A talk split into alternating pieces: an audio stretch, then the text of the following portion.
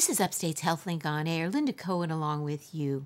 Hospitalization is a difficult experience at any age, but when it comes to children, there are special challenges. Here with her special brand of help for these patients is Maria Fazzini. She's a licensed creative arts therapist and board certified art therapist and a member of the Division of Child Life at Upstate's Golisano Children's Hospital. Welcome, Maria. Thanks so much for coming in. Thanks for having me.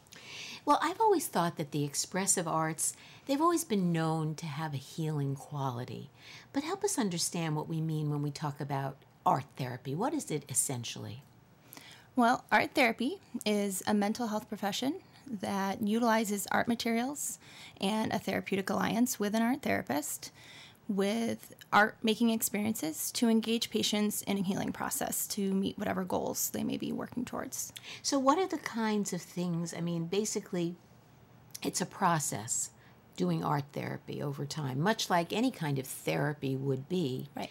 So, I mean, how do you basically decide what patients would benefit from art therapy? Who decides and how is it decided? Well, I use a process of prioritization and um, between that and referrals from um, staff, child life members, doctors, nurses, and I determine based on research what um, patients may have a need.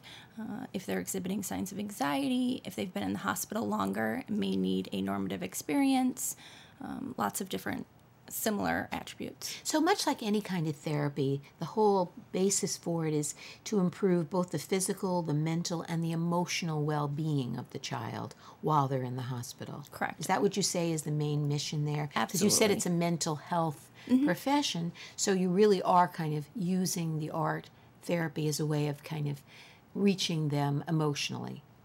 Yes, all three definitely are um, part of. S- some patients need more on the line of mental health with coping skills. Some just need a outlet for some sensory stimulation. Um, some need just a normative experience. Kind of all of those things, um, individually or combined. What about art, though, gives them voice? I mean, that's seems to me, you know, there's there's play therapy, especially with young children, excuse me, which is kind of aligned but not exactly the same thing, where you might just play with a child and through their play they can express things. How is art therapy? Play, how does the art therapy play that role? So, art is great in a lot of ways. It provides that normative experience. Most, not all, but most um, children have used some sort of art material, whether it just be a pencil or a pen to color or draw, or crayons at school, or glue or scissors. So, they've used these things before in their, you know, maybe everyday life, and they have um, some familiarity with those items. So, to use them kind of takes away s- some of the um, concern or maybe anxiety that they have. And So it's somewhat of a distraction in some ways, and you keep using the word normative, mm-hmm. so it kind of brings them back to something that's a little bit more familiar or maybe normal in their lives when they're all of a sudden kind of whisked out of their everyday life and put into a less normal setting like a hospital. Right, absolutely.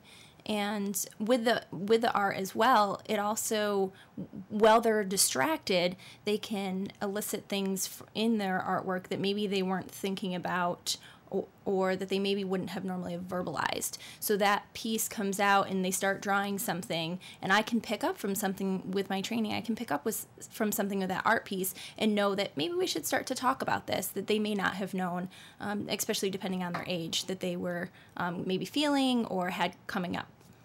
Are there particular cases? I know you were saying you prioritize based on how long they're there, whether they're having more of a extreme reaction to hospitalization. But I mean, do you find that there are certain kinds of cases that are better suited to art therapy or ages for that matter? Or is it so individual and just on a case by case basis? it's really individual um, and case by case certain kids really come in and, and they're in the hospital and they may have some anxiety or they may have um, just some parents may have some concern about oh they're being withdrawn or they're being different and so i can come in and provide a, you know an experience for them but a lot of times they each each patient is so different. If I go in, they may love art at home, but in the hospital they may not be interested. So they may choose not to have a session with me, or they may not really like art at home, but they do it at school sometimes. And so for me to bring that normative experience in, they change their mind and say, "Well, I don't really like art at home, but I'm willing to try it here and I'm willing to have a session." So there's not always a black and white kind of, "Oh, this kid doesn't like art, so they may not like art therapy." That may not be true at all. So, what is exactly your methodology? So, you're given a referral, you go in, you basically meet the child. How do you establish, first of all, rapport and then your goals? So when I go in, I introduce myself and introduce services. Depending on the age, I do it a little bit differently. But um, for like a school age, I would go in and say that I'm the art therapist and I bring in art materials and work with patients and do art. So coloring and drawing and painting, and what you can't see um, is I, I try and move my face a lot. I try and be kind of um, very animated. Yes, thank you. Very animated in what I do because that kind of gets their attention. They have a lot of stuff going on, and I want them to know that I'm bringing what is typically considered the fun stuff. So I bring that kind of boisterous um, with me. Kind of a more lighthearted kind of yep. um, environment than they are facing day to day. Absolutely. And I don't have any medical equipment with me. I don't touch any of the medical equipment. So um, from there, I, I introduce to the patient, mostly um, looking at the patient, but I also incorporate the family that's in the room. And then I allow them to choose if they would like to have session or not. That's um, part of the, you know, at Upstate Golisano Children's Hospital, that's part of it, is that they get to choose whether or not they want the art therapy services or not. Um, sometimes parents are, are um, patients will disagree. And so if parents want me, sometimes I'll offer a few more times, but they get to choose whether or not they want me in the room or not. If you're just joining us, you're listening to Upstate's HealthLink on Air. I'm Linda Cohen, along with Upstate Golisano Children's Hospital art therapist Maria Fazzini, and we're talking about the benefits of art therapy for the hospitalized child. So, what are your methodologies, your modalities? In other words, you mentioned drawing, pa- painting a bit, because I guess is that possible or is that too messy in a hospital? Oh no, no, it's not mess- too messy. And um, what other things do you do you offer? I mean, do you do things like clay work? Do you do things like beading or collages? Or I mean, just give us an overview of the kinds of things you offer. We do um, just about anything that we can think of. So we have photography. Um, we have um, some computers that we work with. Um, we had a computer donated from Griffin's Guardians. We have a lot of different um, things. We have paint, um, clay, air dry clay that we use. We have spin art that we use. We do beads, we have collage work, we do watercolor paint, we do washable paint. We have just about every paint you can think of. We have window markers that we can use. We use, um, once in a while, we use some face paint depending on the patient. We have a lot of different um, things that we can utilize. And you basically just present the options and the child tries to it, it's up to the, the individual patient to make the choice. Right. So i go in and um, if it's a patient that i first met it's a little different than someone i've um, worked with many sessions but i go in and i offer materials that are appropriate. So with my training i've learned what appropriate um, you mean developmentally appropriate, appropriate? yes. Mm-hmm. and and also to specific to the diagnosis. Oh sure. Um, so i'll go in and provide some materials that are appropriate and then allow them to choose from those that's not to say that they may not choose something that's not on my list and then as long as i can you know get it to work with them i will absolutely bring that in for them um, or obtain it. How long do the sessions last that's also very different. Typically, I would say 45 minutes, um, but sometimes patients can't last that long. They get tired quickly or um, different scenarios. So, so, sometimes as short as 15 minutes or as long as an hour and a half. And then is it something that you would do on a daily basis? Let's say a child has particular issues like anxiety. It strikes me that that's probably maybe I'm wrong, but it strikes me that could be more of a universal experience for a lot of children separated from their home, separated from their routine, and in a hospital, and maybe for lengthy periods of time. So, in that kind of situation, would you be seeing them on a daily basis? How does that work?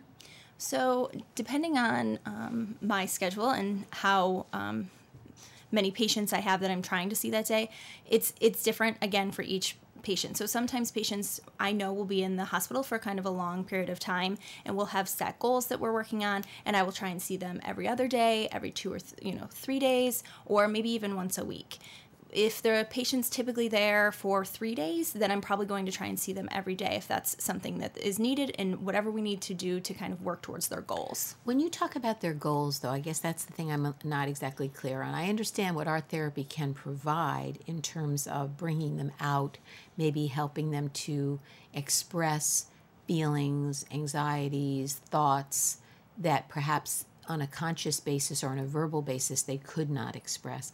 But then what do you do with those things, I guess? In other words, let's say child expresses, draws a, fo- a, a picture that suggests some trauma or some dis, you know disturbance that they're feeling, anxiety.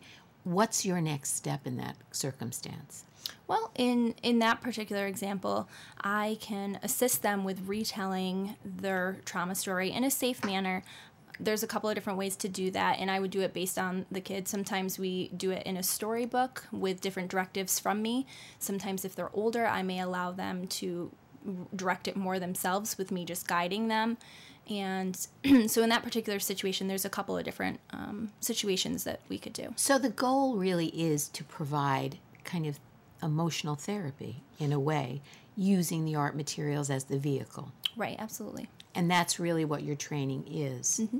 So, what happens if a kid's not particularly artistically inclined? Is that is that a stumbling block? Um, no, absolutely not. Most kids um, don't have kind of the same stigma as adults do, and most of the time they are willing to try it, even if they don't necessarily like it at home, until they at least hit the teenage. And so they're more open to trying it. Sometimes parents will actually be like, oh, well, they don't really like art. And I'll be like, well, you know, we can give it a try. And there goes again with their choices. We can say, let's give it a try for 10 minutes. If you don't like it, then I can leave, and then you can say that you tried it. So basically, you're flexible the environment is flexible, and the goal really is to try to ease the pain of the child, psychic pain in this case, or any kind of emotional concerns they might have. Right, really just trying to improve their well being while they're here in the hospital. So, how did you and why did you decide to become an art therapist? Um, I started um, when I was real young. I was uh, watching my brother um, in a marching band parade, and he was marching, and I wanted to provide some photographic memories of the uh, parade for him.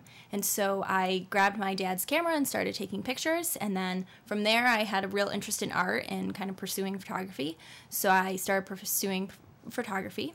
When I reached um, college, my supervisor uh, mentioned art therapy to me because I also like psychology. So she had me look into graduate programs in art therapy. So it was a nice marriage for you of two interests. Absolutely. Yep. So do you continue to, to pursue your own artistic interests even now? Yes, um, I, I don't do it as much as I would like to, but I do. I, I still take pictures um, outside of work, and I still do some collage work um, for my own self care. So, in terms of um, just a little bit of time we have left, how long a time is it in terms of training? Is it college and then what? Really briefly. Yep. So, you need a master's degree, and during your master's degree, you have a 500 um, hour internship. And then, in order to get your license, you have to have 1,500 um, contact hours under supervised um, in a supervised situation with a, a, licensed art therapist. And then you're really kind of off on your own, or do yep. you have you can still keep checking in? You have help? to. Yep, you have to take a, um, a test to get the license, and then from there on, you just have to get um, supervised hours. Would you recommend it for others? Absolutely. I love it. it's a great career. Yeah. Maria, thank you so much. My guest has been Maria Fazzini. She's a licensed creative arts therapist and board certified art therapist and a member of the Division of Child Life at Upstate Golisano Children's Hospital. Once again, thanks so much for coming in. Thank I'm you. Linda Cohen. You're listening to Upstate's HealthLink on Air.